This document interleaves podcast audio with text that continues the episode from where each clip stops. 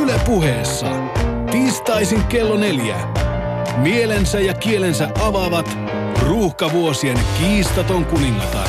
Marja Hintikka. Kolmen pojan yksinhuoltaja äiti. Jenny Lehtinen. Ja intellektuelli täydellinen tyttövauvan isä. Heikki Soini. Marja Hintikka Live.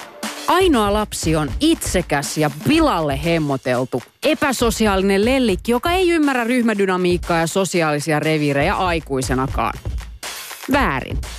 Lukuisat tutkimukset osoittaa, että ainokaiset menestyy elämässään paremmin kuin sisaruskatraiden kasvatit. Ja tätä nykyään jo 43 prosenttia suomalaislapsista on perheensä ainoita rakkauden hedelmiä. Tänään me kysytäänkin, mitä jos ainoa lapsi onkin onnellisempi lapsi?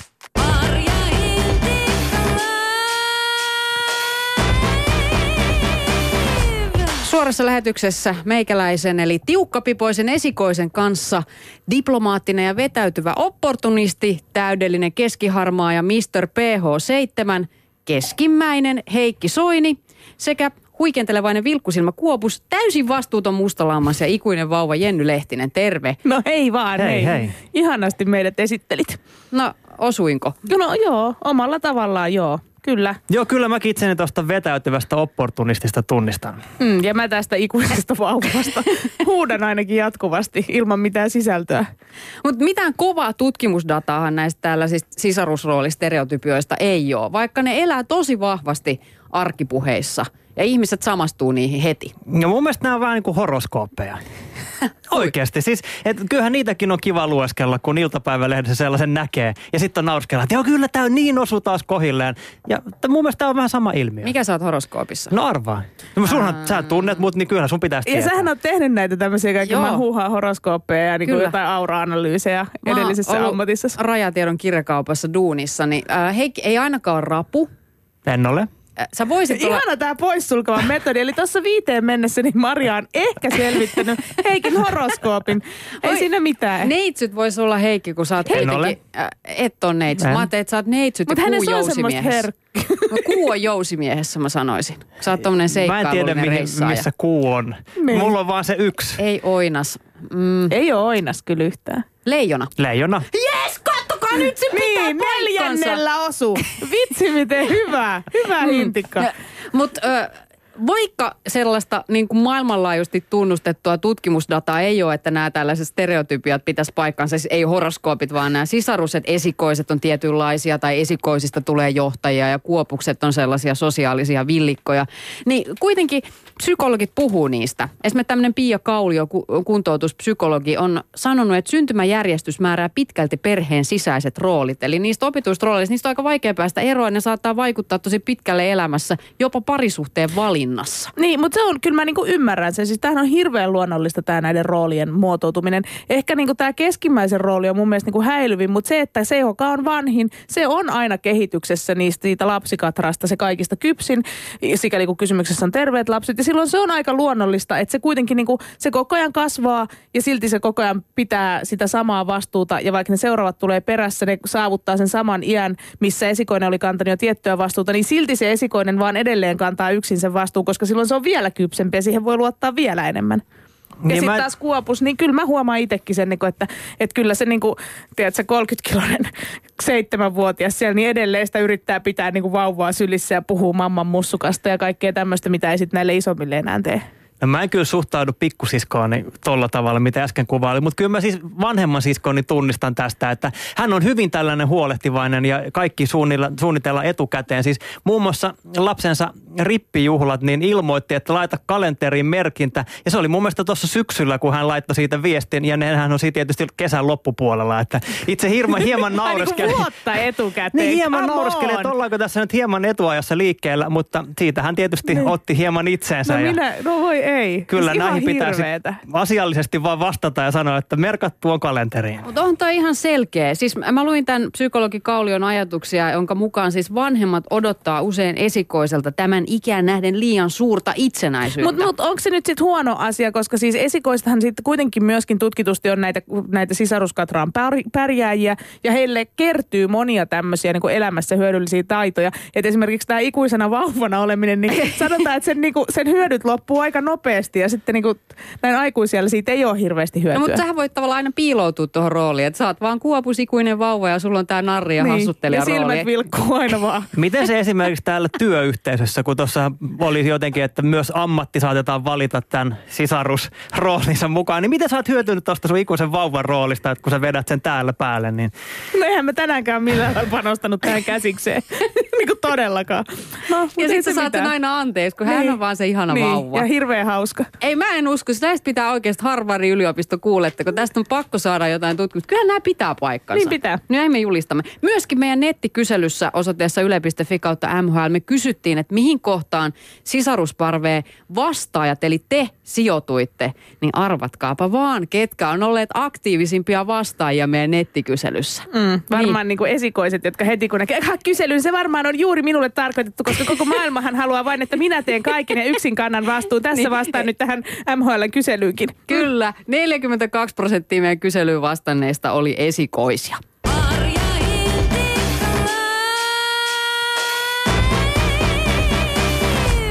Tänään Marja Hintikka Livessä puhutaan sisaruudesta erityisesti siitä näkökulmasta, että mitä jos ainoat lapset ovatkin niitä onnellisimpia lapsia. Ja tähän suoraan lähetykseen saa tietenkin osallistua. Se onnistuu helpoiten Twitterissä hashtagillä Yle MHL tai Yle Puheen Shoutboxissa voi mm. meille huudella. Ja ainahan se on sillä tavalla, että kun ruvetaan puhumaan ö, tämmöisille ainokaisten vanhemmille, niin siinähän ruvetaan aina sitten maalailemaan sitä ruusuista kuvaa siitä, että et oishan se nyt kiva, kun teidänkin Petterillä olisi se joku ihana pikkusisko mm-hmm. tai veli. Ja mietin nyt sit, kun ne kasvaa ja sit ne vaan leikkii yhdessä ihanasti ja letittää toistensa pitkiä hiuksia. Petteri ja hänen siskonsa tai veljensä ja kaikilla. Niin että et siitä luodaan semmoinen illuusio, että se olisi jotenkin ihanaa, kiva jotenkin helpottaisi vanhempien elämää. Siis eihän se todellakaan helpota. Älkää tehkö lisää lapsia, jos kuvittelette pääsevänne helpommalla. Plus, että siihen sisaruussuhteeseen liittyy paljon synkkiä hetkiä. Mistä toi tulee? Me ollaan jossain trappin perhesyndroomassa ja nähdään Joo, se semmoinen, tullaan että portaita alas tasarytmiä jokainen ja sitten lauletaan iloisesti. lauletaan vuorilla. Nimenomaan, joo. Ei tällaista ole. Ja tänään me halutaankin, että te tota, kerrotte meille, että mikä on ollut teidän sisarussuhteenne synkin hetki. Ja kommentteja voi laittaa tuolla äh, Yle Puheen shoutboxissa, tai sitten voi laittaa meille myöskin äh, Twitterillä viestiä, hashtag Yle MHL.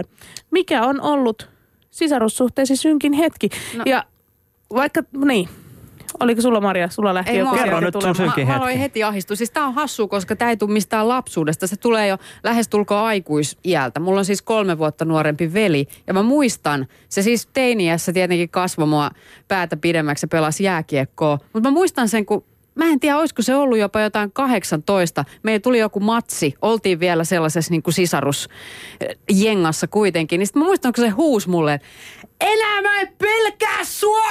Sitten mä olin ihan silleen, että mitä, tähänkö asti se on vaan pelännyt mua? Mutta en mä yhtään ihmettele. Sä oot aika niin? hirvittävä ihminen. kun silloin, ei se ole. No onhan, kun suuttuu. Ei se ole sulle suuttunut, kun En sä oot tommonen On se mulle opportunisti diplomaatti vetäytyjä No en mä keskimmäinen. sullekaan No suuttunut. vähän oot, jos on vauvaksi heittäytynyt, niin on tullut sieltä noottia. Mutta miten pitäisi mun jotenkin pyytää anteeksi? Ei niin kuin- tarvitse. Ei anteeksi, että tietenkään olin pidä. esikoinen ja olemassa. paitsi itse asiassa kyllä, kun mun mielestä jokaisen esikoisen pitäisi pyytää pienemmiltään anteeksi, koska siis esikoistahan on ihan perseestä. Ja pienemmän sisaruksen osa on ihan hirvittävä olla siellä niin kuin, tiedätkö, koko ajan altavastaajana. Ja kun sille ei voi mitään, kun sä yksinkertaisesti et ole kehitystasolla samalla portaalla, sä et niin kuin vaan ymmärrä niitä juttuja, mitä siinä isommalla on. Sä et ymmärrä sitä, että mikä sitä niin kuin riivaa ja miksei se voi tykätä musta. Ja mulla siis ei ole mitään sellaisia, että mun veli ei tehnyt mulle mitään ihan hirveitä juttuja, koska mä oon aina fyysisesti aika vahva. Niin sä Ja- oot tehnyt sille kaikki ja jopa hirveitä. sen niinku kaverit on pelännyt mua, että ne on sanonut, että ne ei uskalla tulla meille, jos Jenny on siellä. En ole niin kuin joku muumien mörkö, joka väijy siellä ja Niin. jäädytti tilanteen. Kyllä, ja sitten mä keksin niille kaikkia omia lempinimiä. Yhtä kutsuin lättynaamaksi. En tiedä miksi. Taisin olla, siis joo. No mutta ei se mitään.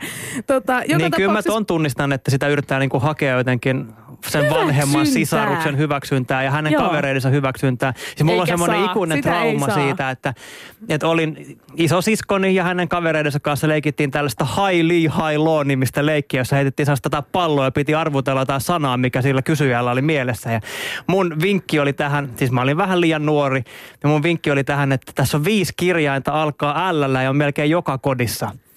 Kukaan ei tiennyt, se oli tosi vaikea. Se oli joku lamppu. Ei kun se oli lehmä. Ja sitten ne, niin kuin jossain vaiheessa siis ne Kyllähän se melkein joka löytyy. vanhemmat lapset, kun ne niin kuin kuuli, että mä ajattelen lehmää, niin ne oikeasti suuttui. Sitten tuli sellainen legenda, että toi on niin idiootti toi pikkutyyppi, että sitä ei enää oteta mihinkään leikkeihin Ei, mutta mukaan. sähän olit Nero. Mm. Heikki oli tollo jo niin kuin aikaansa edellä. Hän Kyllä. ymmärsi, että joka perheessä on lehmä. Mutta täällä on hei ihmiset äitynyt jo tosi paljon kommentoimaan Kerro. tätä.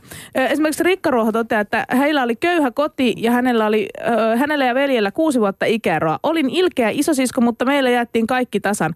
Kadehdin koko kouluajan Raijaa, joka oli luokallamme ainut ainoa lapsi. Hän sai aina kaiken ja oli luokan priimus. Mutta niinpä! Siis toihan on, kukapa ei olisi kadehtinut joskus sitä luokalla olevaa ainutta lasta.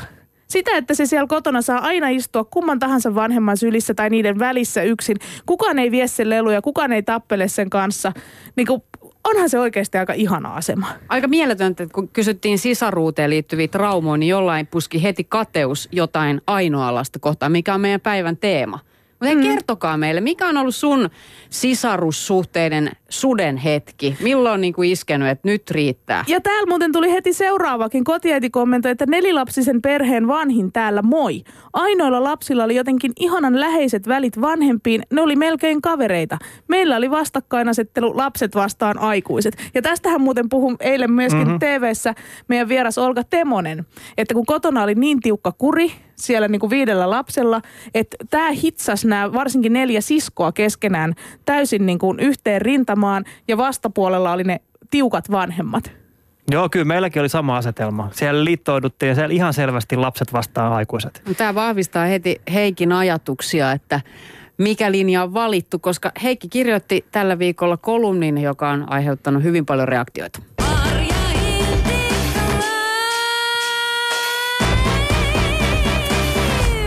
Maria Hintikka, Jenny Lehtinen ja Heikki Soini ja yhden lapsen politiikka ala Heikki Sankari Soini. Niin, ja siis tämähän nyt oli enemmänkin sellainen reaktio siihen, että kun mulla on vasta yksi lapsi, ja jos multa kysytään, niin tulee olemaankin vain yksi lapsi. Vaimoni ei ole ihan vakuuttunut tästä ajatuksesta vielä. Tätä keskustelua vielä käydään. Terveisiä vaan siis jollekin niille kommentoijille, jotka sitä kyseli, että, että onko tästä vaimon kanssa puhuttu. Mutta siis mua rupesi mietityttää se, että mulle tulee oikeasti ihan siis täysin tuntemattomat ihmiset saattaa tulla kommentoimaan jossain kaupassa, että onko ainoa lapsi. No tee toinen, niin sitten niistä on seuraa toisille. Mä oon niin miettinyt, että mistä ihmeestä tämä kumpuaa. Niin, ihmisillä on ihan kuin oikeus tulla tuolla Niin. lailla ohjeistamaan sua. Niin sit mä niin oikeasti mietin, että miksi, mihin tämä oikeasti perustuu. Ja mä rupesin vähän selvittämään. Mä lueskelin taaksepäin kaikenlaisia tutkimuksia, mihin ihmiset viittaa. Ja ilmeisesti tämä myytti perustuu siis siihen, että, että niin kuin ainoa lapsi on tällainen yksinäinen despotti. Niin se ilmeisesti perustuu tämmöisen alun perin siis amerikkalaisen psykologin Granville Stanley Hallin 120 vuotta sitten kirjoittamaan artikkeliin, jossa hän kirjoitti sitä, että ainoana lapsena eläminen on sairauteen verrattava vaarallinen tila.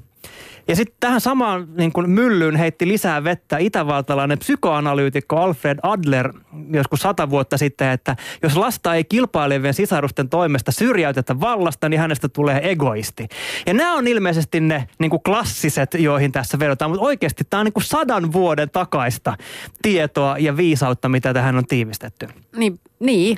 Ja sitten mä rupesin kun miettimään, mä katsoin kaikki tuoreet tutkimukset puhuu ihan toista kieltä, että, että mitään tällaista niin kuin ongelmaa ei ole havaittavissa. Niin sitten mä oon itse luonut tästä mielipiteen, niin mä oon ajatellut sen niin, että, että haluan Tällä hetkellä olen sitä mieltä, että yksi lapsi on se, mikä mulle on paras määrä. Ja mä perustelen sitä sillä, että siis lapselle mä pystyn antamaan siis itse täyden huomion ja tuen, kun mulla on yksi lapsi. Mun omat energiat ehkä riittää siihen ja siihen mä vielä kykenen. Pystyy antaa ihan siis erilaisia mahdollisuuksia. Tietysti niin kuin enemmän hoitopaikkoja on va- vaikka niin kuin mahdollista matkustaa. Kaikki siis oikeasti mahdollisuudet laajenee aika paljon, jos on vain yksi lapsi. Sitten kun viittaa jo tuohon, mihin sä aikaisemmin sanoit, että ainoakaiset lapset tutkimusten mukaan pärjää paremmin elämässä. Ja heillä on myös tutkimusten mukaan, siis tämmöinen teksasilainen professori Toni Falbo on tutkinut jo 30 vuotta ainoita lapsia. Ja hänen mukaansa siis ainoilla lapsilla on parempi itsetunto kuin isomman sisarkatsaan siis lapsilla. Sitten jos miettii... En usko mitään tästä. Mulla menee ihan hermo. Kuopus romahti. Jenno Kyllä. ihan istuu jo tuolla Kolmen nurkassa. lapsen äiti. Nouse Penne ja takaisin. lasken. Kukaan Sit- ei saa huomiota. Sitten jos Jenny miettii vielä perheen taloudellista tilannetta, se on helpompi, kun on, on vain yksi lapsi. Sitten oma jaksaminen on parempaa, kun sulla on se yksi lapsi, ja joka toivottavasti siis johtaa siihen, että sun myös oma parisuhde voi paremmin, sä joka mua? todennäköisesti johtaa siihen, että en, emme eroa yksi lapsen perheet ehkä niin yleisesti, kun ne, joilla on vähän enemmän niitä En mä lapsia. eroamassa. Niin, enkä mä. Mä tein sen jo. Plus sitten vielä, jos miettii niin kuin viimeisenä, mitä mä oon miettinyt, on se, että et sit myös molemmat vanhemmat voi tehdä duunia ja kehittää sillä itseään, ettei tuu sitä sellaista, että toinen joutuu uhrautumaan ja urakehitys to- stoppaa siihen. Niin tässä on mun mielestä aika paljon hyviä puolia. Heikki Soinin manifesti, miksi vain yksi mm. lapsi. Oliko sä niinku aikaisemmin jo funtsinut tämän näin? Ja nyt tämä sun tutkimustulosten seuraaminen ja maailmankirjallisuuden ainoisiin lapsiin viittaava kirjallisuuden luettua, niin sä niinku vahvistit sitä. Joo.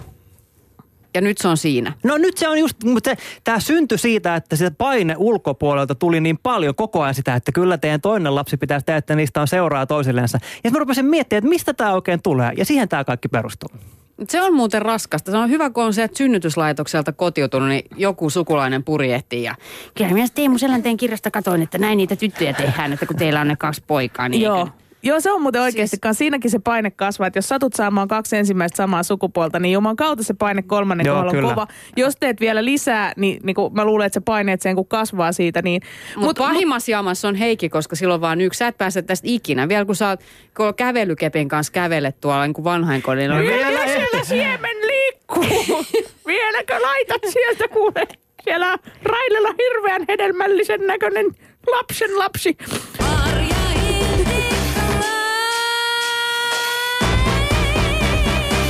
Ja huom, Raili oli 90-vuotias ja lapsen lapsikin oli jo 40.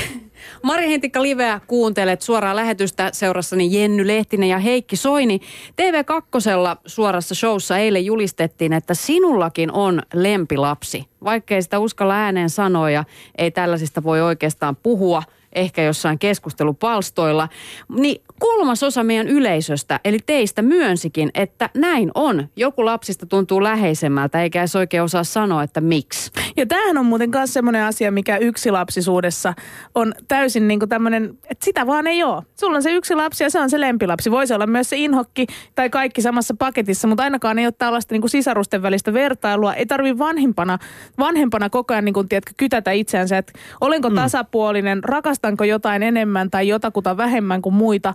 Päinvastoin, mitä enemmän rakkautta osoitat, niin sen parempi. Sä voit katsoa koko suoran lähetyksen osoitteesta areena.yle.fi. Ja kyläilemässä meillä oli mahtavat tyypit. Just kautensa maailmankap-osakilpailun voittoon, ö, kolmostilaan ja kokonaiskilpailun nelossiaan päättänyt Suomen paras pikaluistelija Mika Poutala sekä maatilan emäntä ja suosittu bloggaaja näyttelijä Olga Temonen. Mitä siellä mieleen?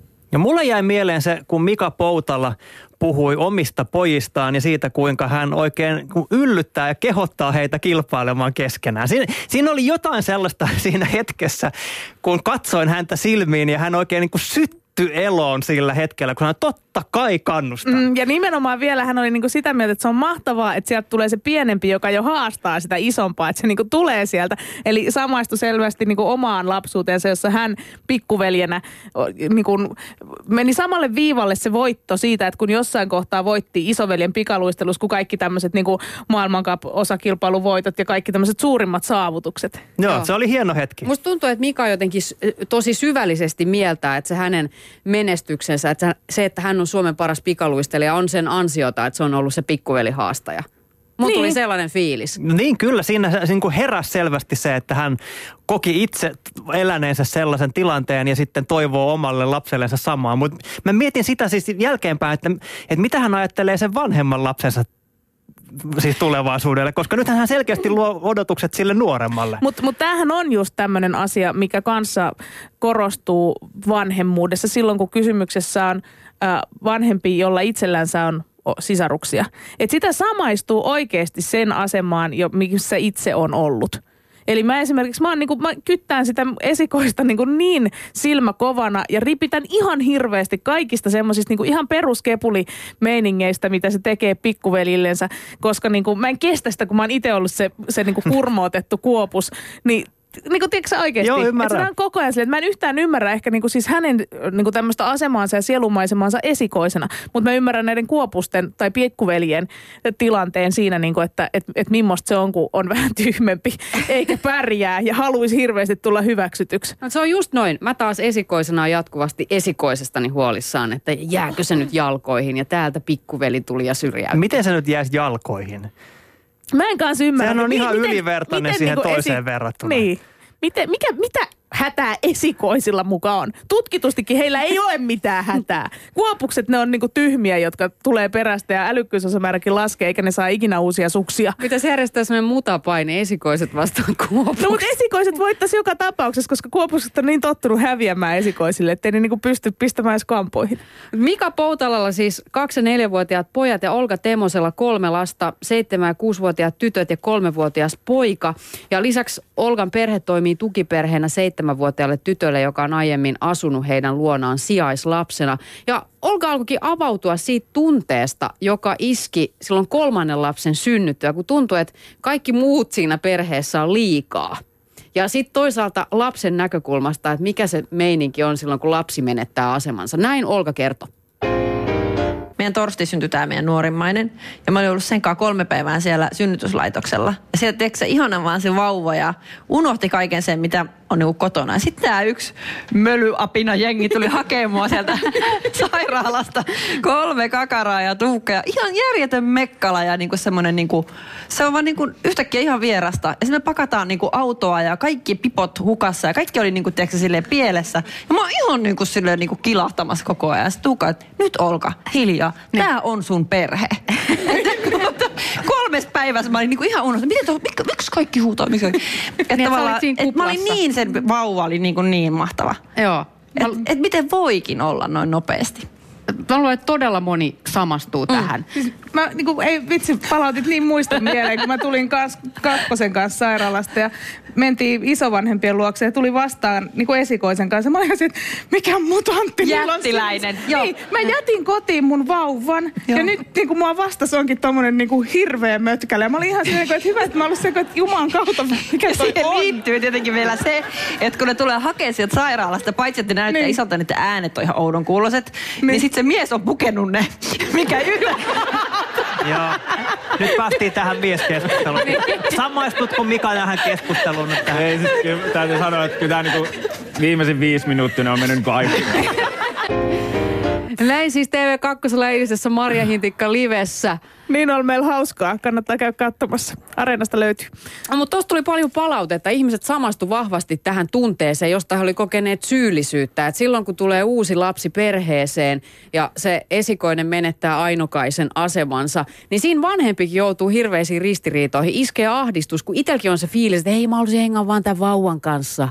Antakaa mun olla. Mutta eikö tää, tämähän on niinku mun käsittääkseni aika tämmöinen vahvasti, tai ainakin helposti selitettävässä ihan tämmöisellä ihmisen biologialla ja evoluutiolla ja kaikella muulla. Että kyllähän se niinku äidin tehtävä on aina ollut turvata sen vastasyntyneen hengissä pysyminen. Et eihän siitä tulisi mitään, että se olisi laittanut sen jonnekin kivenkoloon ja sitten ryhtynyt hoivaamaan tätä esikoista, joka kuitenkin on ollut jo osa jonkunlaista laumaa ja kenties omasi jonkunlaiset kyvyt pysyä itsekseenkin hengissä.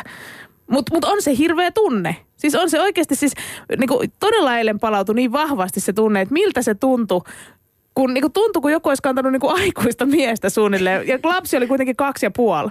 Ja oli ihan siinä, että Herran Jumala, että, että mitä sille on tapahtunut. Se jalka näytti semmoiselta niinku neljä kutoselta, vaikka se oli varmaan oikeasti joku niinku 23 kooltansa siinä kohtaa. Oli vaan se, että, että apua, tässä on nyt jotain tapahtunut väärin. Mutta kun tehän olette molemmat kokenut tämän hetken, Kyllä.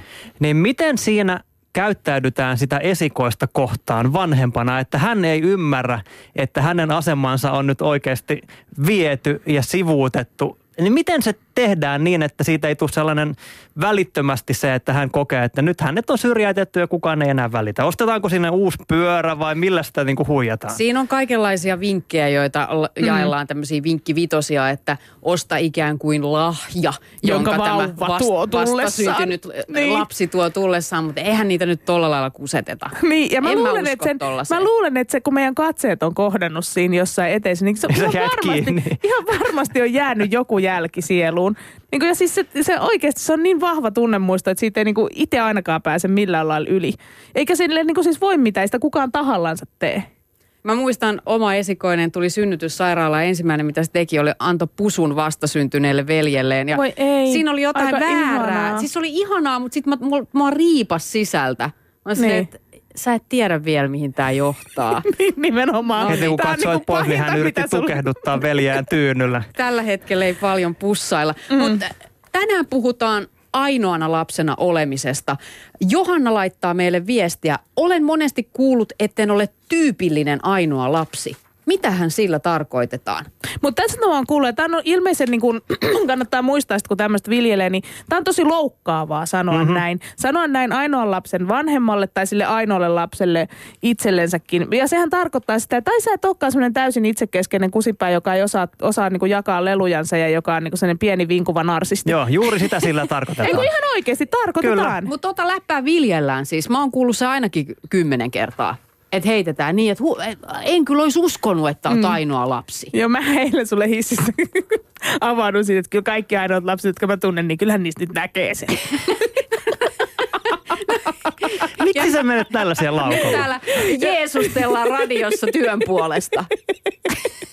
Ja nauraa hersyvästi päälle. Mutta sitten se oikeasti, niin kun mä mietin sitä hetken sen jälkeen, niin siitä mulla tuli vaan mieleen se, että et itse asiassa mä tunnen paljon enemmän ainoita lapsia kuin ainoastaan ne, joista mulla tulee se semmoinen niin stereotypia vahvistava fiilis. Et sehän on juuri vaan semmoinen, että sitä niin kuin aina poimii ne, jotka täyttää jonkun se, että kyllä, juuri näinhän se on. Nimimerkki kotiäiti kertoo juuri tätä samaa, että mun kokemus on, että ainoat lapset on joustavampia ja empaattisempia. Minä suurperheen kasvatti olen oppinut, että saavutetuista eduista ei tingitä. Jos minä en pidä puoliani, niin joku syö ne mun nakit. Joo, niin se meillä ainakin Huom meni. raat nakit. Näin on. Joo, mutta meidän nettikyselyssä osoitteessa yle.fi kautta MHL, menkää sinne, siellä on kaikkea mahtavaa dataa sisaruudesta. Me kysyttiin sitäkin, että mihin äh, vastaaja itse sijoittuu sisarusparvessaan. Ja ainokaisia meidän vastaajista oli 9 prosenttia. Ja sitten kysyttiin, että miten tämä ainoana lapsena oleminen on näkynyt sinun elämässäsi. Niin tässä yksi vastaus. Viihdyn hyvin itsekseni ja kaipaan ehkä keskimääräistä enemmän omaa aikaa. Olen saanut vanhemmiltani paljon huomiota ja tuntenut olevani tärkeä. Toisaalta jatkuva huomion keskipisteenä oleminen tuo myös paineita. Koen, että minuun kohdistuu todella paljon odotuksia. Niin, niinpä. Tästä me tullaan tänään puhumaan vielä tai kuulemaan lisää loppulähetyksestä, kun perehdytään sellaiseen paikkaan, missä tämmöinen yksilapsisuus ei ole ainoastaan semmoinen vanhempien oma valinta, vaan on ollut oikeastaan tämmöinen niin kuin valtiovallan sanelema sääntö. Eli, eli Kiinasta kuullaan vähän, että mikä siellä on oikeasti meininki. Sieltä Mari Manninen, toimittaja, joka asuu neljättä vuotta paikan päällä, niin kertoo, että miten se on vaikuttanut koko kansakuntaan. Mutta miten, siis tarkoittaako tämä käänteisesti sitä, että jos on useampia kuin yksi lapsi ja heistä yhdellä menee ihan ok, niin saako muut ikään kuin vapaa taipaleen ja voi Mut saa. häröillä ihan miten vaan? Joo. Mietin, niin kuin oikeasti, ihan, niin kuin, kyllähän se niin kuin on sillä tavalla, että jos perheessä joku niin kuin jollain tavalla onnistuu jossain, niin ei niille muille aseteta samanlaisia paineita. Ja se on ihan ok, että perheessä on se mustalammas, koska ainakin niin kuin vanhempia siitä ei voi syyttää, koska jos pari muuta on niin kuin ihan ok. Ei, mutta on, jo- jos, se sen, jos se ainokainen niin kuin sekoa ja flippaa ja täysin on jotenkin niin kuin näin, niin silloinhan heti ollaan se, että niin, kun se oli se ainoa lapsi ja ne vanhemmatkin oli vähän kummallisia Mun mielestä aina. on ihan hirveä ajatus. Eikö se Että jotenkin heittäydyt virran vietäväksi, koska tuo minun siskoni tai veljeni on jo hoitanut homman. Ei minun tarvitse yrittää elämässäni Mutta yhtään siksi me mitään. kuopukset ollaan niitä loputtomia vauvoja. Ei meidän tarvitse tehdä mitään. Paitsi kun- jos ne vanhemmat ei ole saanut mitään aikaan, niin silloin sulla vasta paineet on. Sun on pakko Ai onnistua. hitto. Niin ja eikö Kuopuksella ole just se, että sen pitää keksiä joku muu tapa saada huomiota, eli he- heistä tulee tällaisia viihdyttäjä narreja. Näin on, Katseeni näin on. kohdistuu tuonne mm. nurkkaan, jossa istuu Jenny Lehtinen. Mutta se, se ainoan, ainoana lapsena olemisen kierre, tai voisiko sanoa positiivisemmin, että jatkumo yleistyy tulevaisuudessa. Tällä hetkellä siis jo 43 prosenttia elää ainokaisina omassa perheessään. Ja jos miettii tällaista ihanne lapsilukua, jos se vielä 2007 vuonna oli kaksi ja puoli lasta, ihmiset halus kaksi ja puoli lasta keskimäärin, mm. niin nyt se on alle kaksi jo. Ja, ja suunta on toi, vähenevä. Eli yhtä lasta kohden ollaan menossa myös ihanne lapsiluvussa.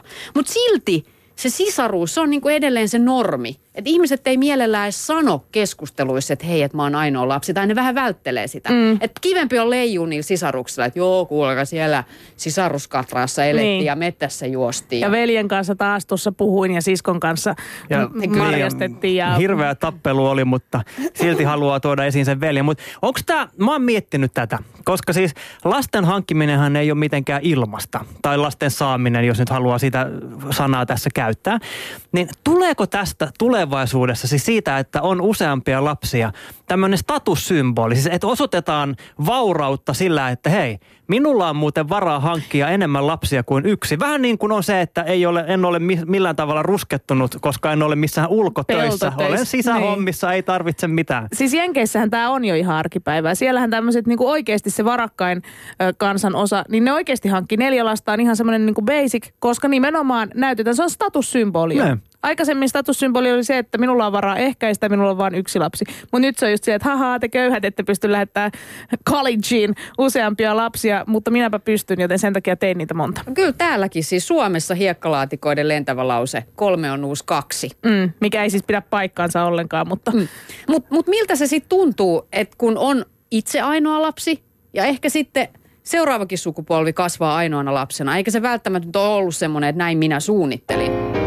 Mitä sä ajattelet, kun sä kuulet jonkun olevan ainoa lapsi?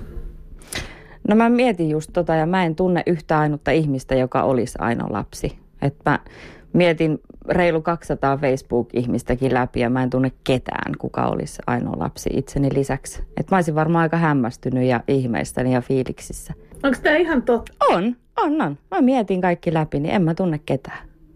Mä oon varmaan niin kuin sukupolveni harvinaisuus, koska siihen aikaan vissiin tehtiin sitten vähän enemmän lapsia. Et nykyään se on yleisempää, että on vain yksi. No miltä susta tuntuu olla sun koko piirisi ainoa ainokainen?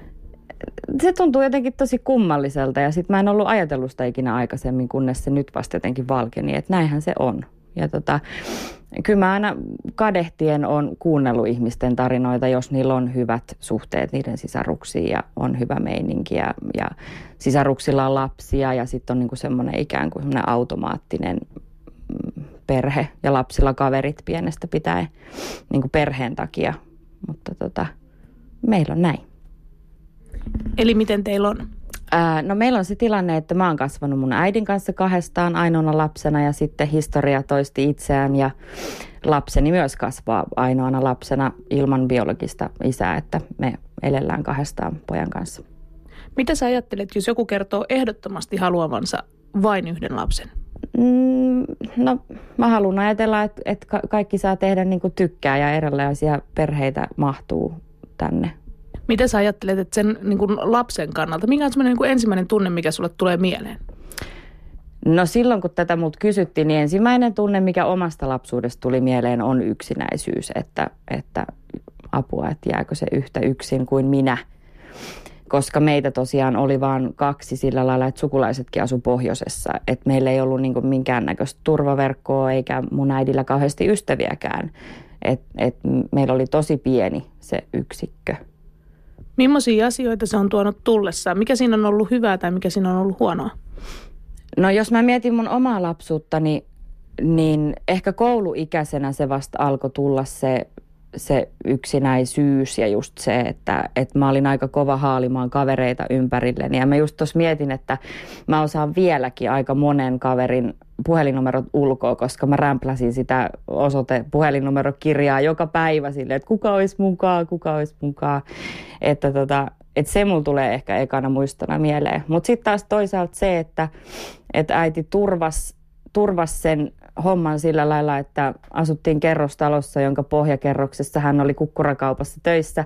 Ja mä pääsin kassalle istumaan aina, kun mun teki mieli äidin seuraa, niin mä sain istua siellä kassalla ja lukea akuankkoja. Ja se ei ollut sillä lailla yksinäistä, mutta et niin kuin lapsiseuran puute.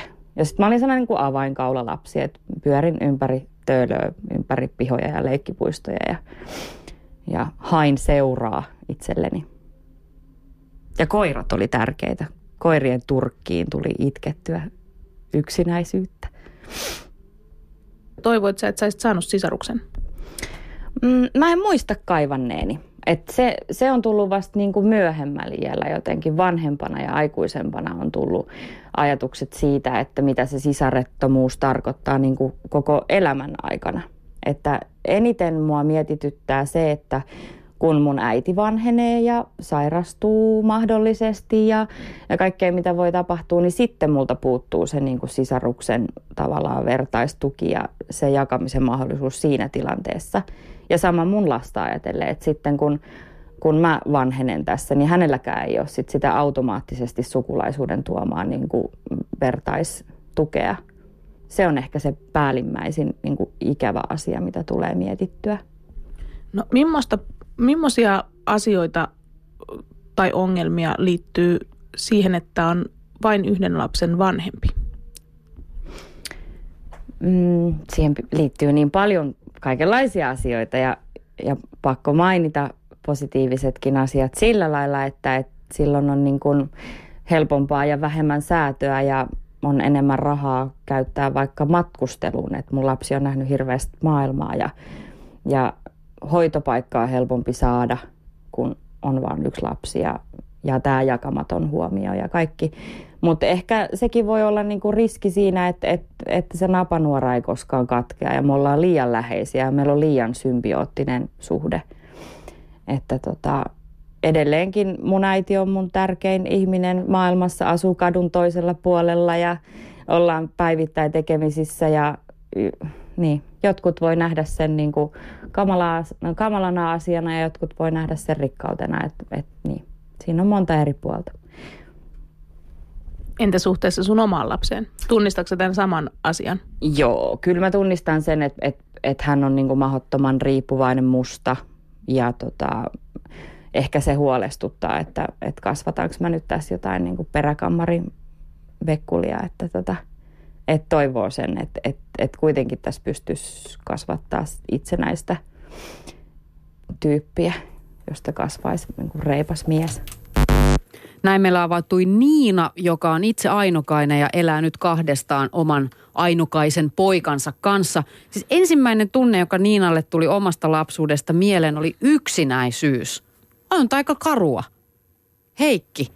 Ja Kasvatat yh- yksinäistä pientä lasta, joka avainkaulassa seikkailee älkää, Helsingin kylmillä kaduilla. Älkää lähtekö tähän syyllistämiseen, koska muuten mulle tulee hirveä tarve syyllistää tätä äskeistä puhujaa.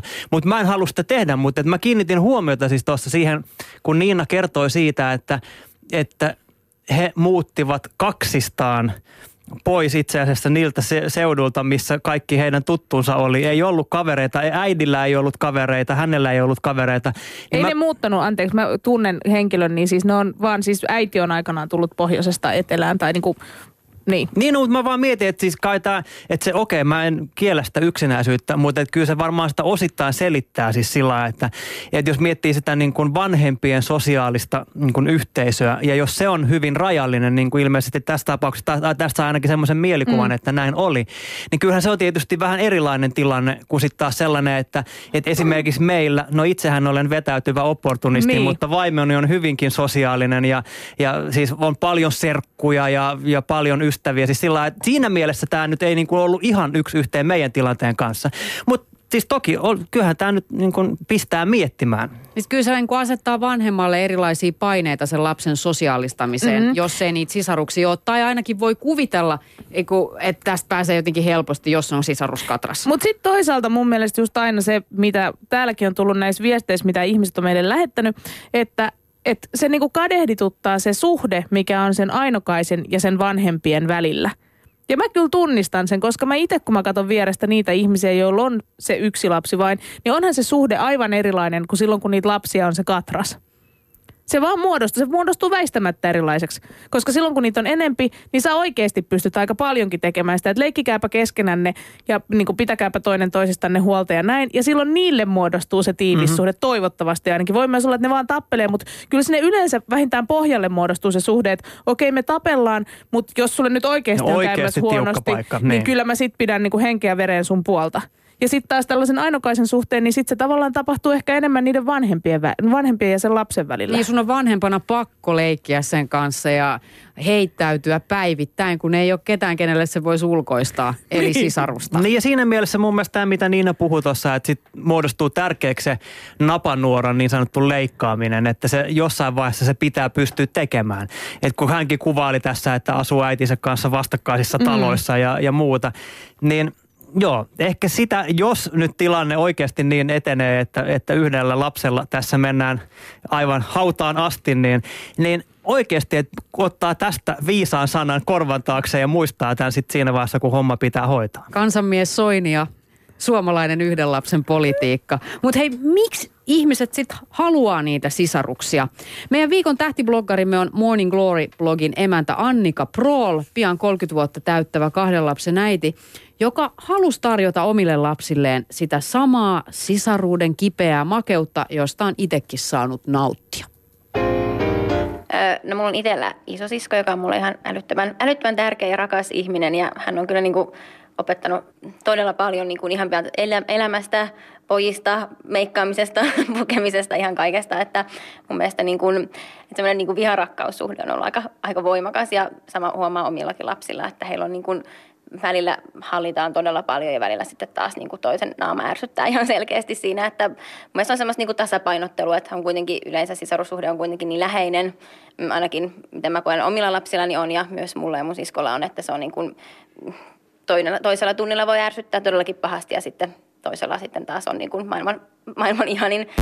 Meillä on siis meidän isän vanha tämmöinen kotipaikka, semmoinen maalaistalo ja me ollaan siellä saatu lapsena aika vapaastikin kulkea. Että siellä on niin kuin lähellä metsiä ja muuta ja me ollaan saatu siellä, siellä pienestäkin pitäen mennä aina ihan, ihan keskenään. Ja tota, mun sisko oli, hän taisi olla joku ehkä kuusi ja mä oon ollut semmoinen kolme, kolmevuotias. Hän vei mut metsäseikkailulle ja siellä me rämmittiin ja mentiin ja siinä oli semmoinen iso oja edessä.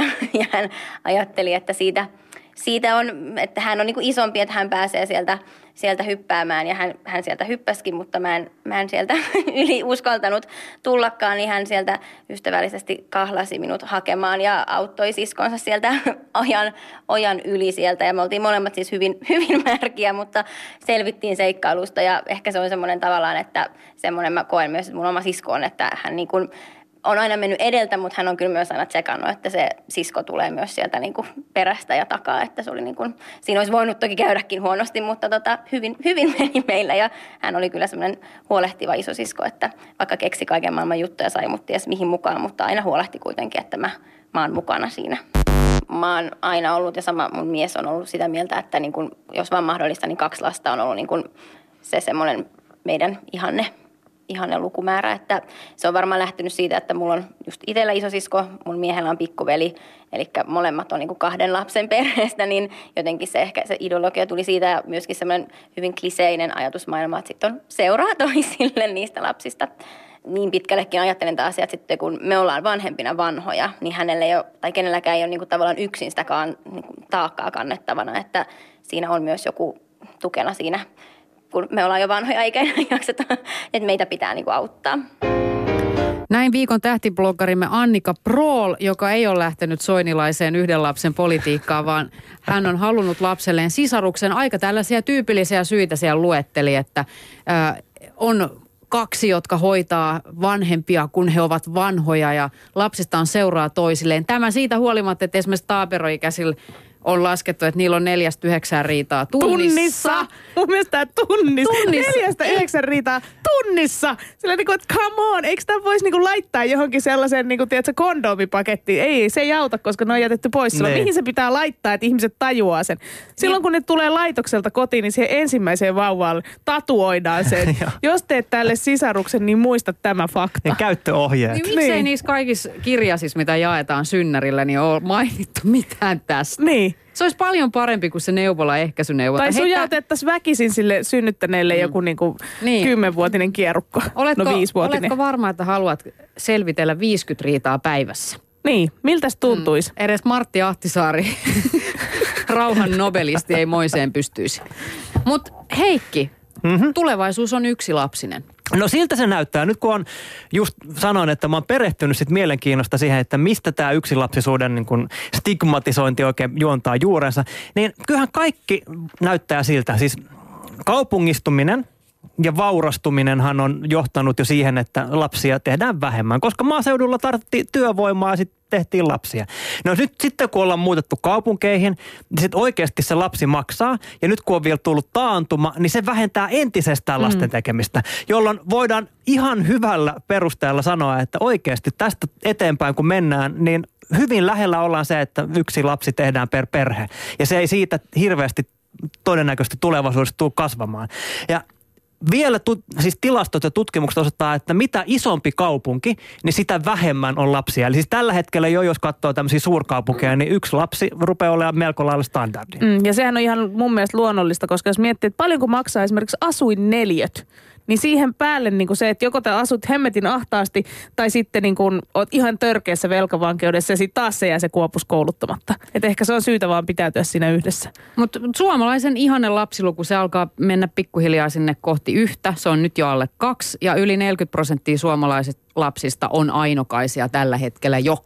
No siis mielenkiintoinen iso ihmiskoehan tästä löytyy tietysti Kiinasta, jota no Kiinan tilannetta nyt ei ihan ehkä yksi yhteen voi rinnastaa muualle, koska heillä nyt on muutenkin hieman erilainen yhteiskunta kuin, kuin esimerkiksi meillä. Mutta jotain siitä kannattaisi ehkä kuulla. Joo, Kiinassa ehti siis olla yhden lapsen politiikka 35 vuotta ja me päätettiin ottaa yhteyttä Kiinassa työskentelevään toimittajan Mari Manniseen, jolta on tulossa kirjakin tästä aiheesta ensi syksynä yhden lapsen kansa nimeltään. Ja Mari, jos kuka tuntee tänne, että mitä kun koko kansakunta on valjastettu tähän yksilapsisuuteen, niin mihin kaikkeen se vaikuttaa, mitä siitä seuraa, onko se hyvä vai huono. Ja nyt Mari kertoo meille, että millaisia vaikutuksia tällä yhden lapsen politiikan ajanjaksolla on ollut. Väestö on tietenkin kasvanut hitaammin kuin ilman yhden lapsen politiikkaa. Tosin vaikka Kiina väittää ja länsimedia yleensä aika kiltisti uskoo, että yhden lapsen politiikan vuoksi Kiinassa olisi 400 miljoonaa ihmistä vähemmän, niin oikeampi luku lienee vain puolet tuossa. Kiinalla oli jo aiemmin 1970-luvulla, niillä oli toinen semmoinen syntyvyyden säännöstely kampanja, joka oli löysempi, mutta se jo romautti syntyvyyden tehokkaasti. Ja ilman tätä yhden lapsen politiikkaakin, niin kiinalaisten syntyvyys olisi pienentynyt tietenkin, kun elintaso kasvaa ihan niin kuin kaikkialla muuallakin maailmassa. Minusta niin kuin yhden lapsen politiikan merkittävin vaikutus väestöön on ollut se, että vanhusten osuus väestöstä on jyrkäs kasvussa. Tällä haavaa se lukema on ihan hyvä. Että viisi ihmistä tekee työtä per yksi eläkeläinen. Mutta reilun parinkymmenen vuoden kuluttua niin on enää puolitoista työtä tekevää ihmistä yhtä eläkeläistä kohden. Ja tämä on varmaan se isoin syy, että miksi tämä yhden lapsen politiikasta vuodenvaihteessa kokonaan luovuttiinkin. Suomessahan ollaan hirveän huolissaan myöskin tästä niin, huoltosuhteen heikentymisestä. Miten Kiinassa, kuinka paljon se näkyy siellä julkisessa keskustelussa? Kyllä sitä kaikki kiinalaiset on tietoisia. Se huolestuttaa ihmisiä tosi paljon. No miten sitten tämmöiset yksilapsisten perheiden aarteina varttuneet ainokaiset on muokanneet elämää Kiinassa? Suurimpia myyttejä Kiinasta on, että täällä olisi lapset lellitty pilalle.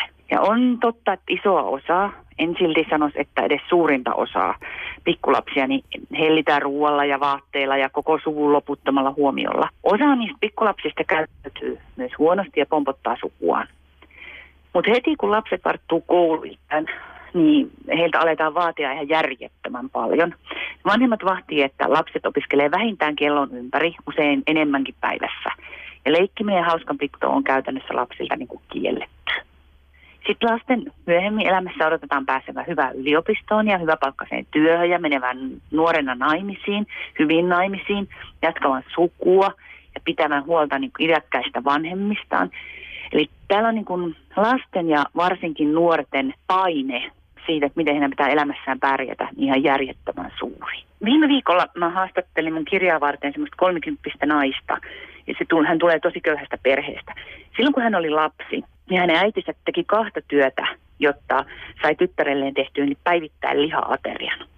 Vanhemmille sitä lihaa ei riittänyt ollenkaan. Ja nyt vanhemmat vaatii tämä 30 tyttöä jatkuvasti, että tytön pitäisi etsiä parempi työ ja mennä nopeasti rikkaammien kanssa naimisiin. Ja nyt vanhempien mielestä heillä on niinku oikeus vaatia mitä vaan tältä lapselta ja vahtia sen elämää täysin, koska onhan he uhranneet koko niinku elämänsä tämän lapsen hyväksi. Ja minusta itsestäni tuntuu siltä, että mitä mä oon tämmöisiä nuoria, sanotaanko tämmöisiä lukioikäisiä tavannut, niin musta ne kaikki tuntuu enemmän tai vähemmän ahdistuneelta tai masentuneelta näiden paineiden alla. Mutta musta tuntuu, että koska kaikki heidän luokkakaverinsa on yhtä ahdistuneita kuin he itse, niin he eivät miellä, että heillä olisi mitään ongelmaa. Et usein vasta yliopistossa ja yliopiston jälkeen kiinalaiset nuoret oivaltaa, että heillä oli itse asiassa ihan hirveän rankka lapsuus ja nuoruus. Mikä siellä muuten on tällä hetkellä se tilanne, koska eikö siellä perinteisesti ole ollut näin, että lapset huolehtii nimenomaan näistä vanhemmista vanhemmista. Miten se onnistuu, kun on vaan se yksi lapsi?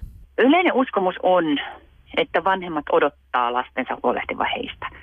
Minun tuntemista kiinalaisista työssäkäyvistä nuorista aikuisista lähes kaikki joko asuu vanhempiensa tai appivanhempiensa kanssa tai lähettää näille säännöllisesti rahaa. Se on sitten hyvä kysymys, että miten käy, kun näiden ainoiden lasten vanhemmat on niin vanhoja, ettei ne vanhemmat pysty pitämään enää huolta itsestään. Yllättävän moni vanhempi on sanonut minulle olevansa valmis menemään vanhainkotiin ja rikkaimmat ostamaan kotiapua.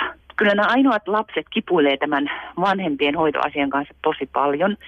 Ja heillähän saattaa olla niin tulevaisuudessa omat vanhemmat, appivanhemmat ja sitten vielä näiden kaikkien vanhemmat hoidettavana. Miten sitten tota, nämä ainokaiset lapset, miten he kokee sen, että heillä ei ole ollut niitä sisaruksia? Se on kuitenkin aika tämmöinen niin perustavanlaatuinen kokemus ihmisyydessä lähtökohtaisesti, että on niitä. Maaseudulla Kiinassa yhden lapsen politiikka oli paljon löysempää, joten siellä sisarukset on olleet ihan yleisiä. Kaupungeissa sen monet lapset ei aikanaan edes ymmärtänyt, että sisaruksia voisi olla. Eihän kellään kaverillakaan ollut sisarusta.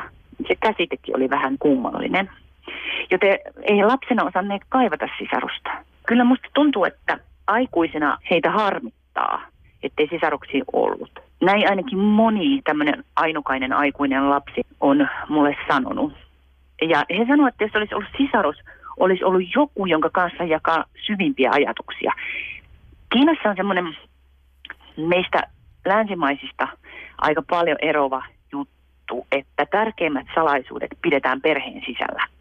Niitä ei kerrota edes kavereille. Ja vanhemmillehan ei kukaan lapsi ihan kaikkea halua kertoa, joten moni ainukainen ajattelee vanhempana, että heillä oli paljon lapsena ja nuorena sellaisia asioita, että he ei voinut jakaa kenenkään kanssa ja sen olisi voinut jakaa sisaruksen kanssa. Ja sitten ne aikuiset ainoat lapset tuntuvat myös uskovan, että sisarus olisi kehittänyt heidän luonnettaan jotenkin semmoiseksi sosiaalisemmaksi ja epäitsekkäämmäksi. Mä suhtaudun tähän ajatukseen hieman skeptisesti. Tällainen ajattelu on nyt Kiinassa hieman trendikästä, vaikka tutkimukset ei sitä tuekaan. Että sisarukset olisivat hirveästi sosiaalistanut näitä ainoita lapsia.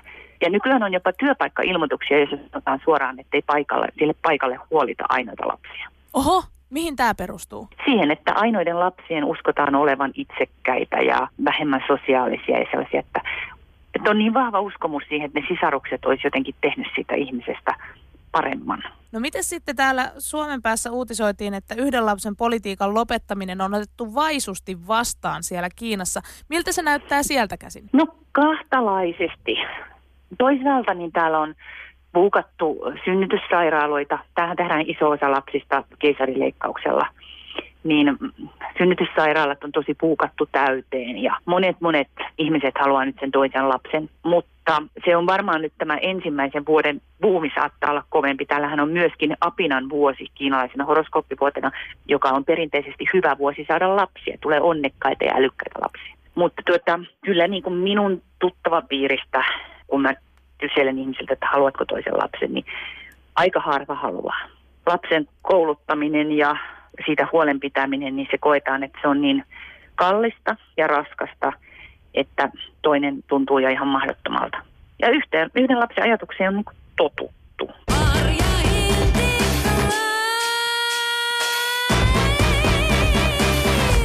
Näin Mari Hintikka Livelle kertoi Kiinassa asuva toimittaja Mari Manninen Tämä oli todella mielenkiintoista. Niin oli, niin oli. Ja Marihan on siis todellakin tutkinut tätä asiaa paljon, koska häneltä ilmestyy syksyllä kirja Yhden lapsen kanssa, joka nimenomaan kertoo tästä Kiinan yhden lapsen politiikan vaikutuksista, paitsi koko kansakuntaa myös yksilötasolla.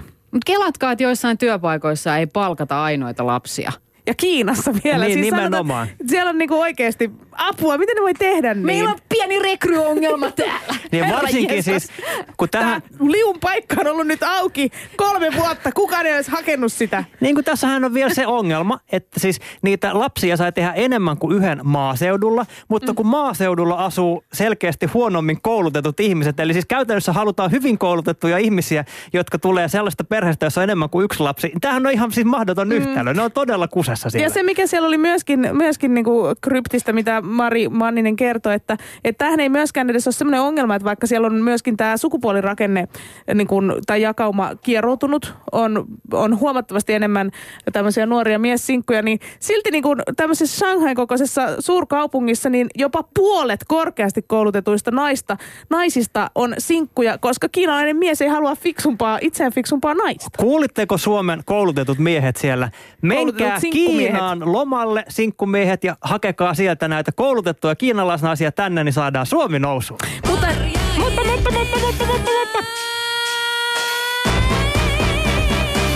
Kerro toki ennen. No niin, yritin kertoa vaan sen, että hengittäminen sen luulisi olevan helppoa, mutta yritäpä tehdä se hetken aikaa tietoisesti.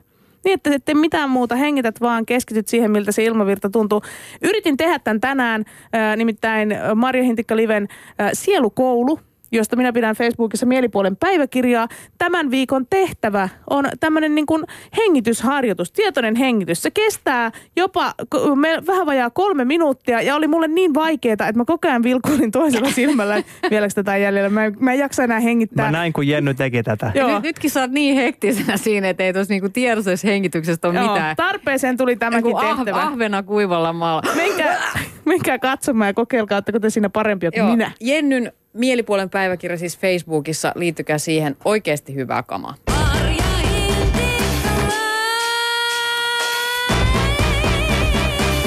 Kiitoksia kaikille sisarussuhteita ja ainoana lapsena olemista kommentoineille. Todella mielenkiintoisia tarinoita teillä. Ja ihan hirveästi tuli ihan kommentteja. Hirveästi. Todella hyvä. jakaa Kiitos. niitä Mari Hintikka Liven Facebook-sivuilla. Siellä jatkuu keskustelu. Mutta ensi viikolla käsitellään. Tämä on ehkä tämmöinen niinku aihe, mihin liittyy eniten tabuja. Perhelomailu.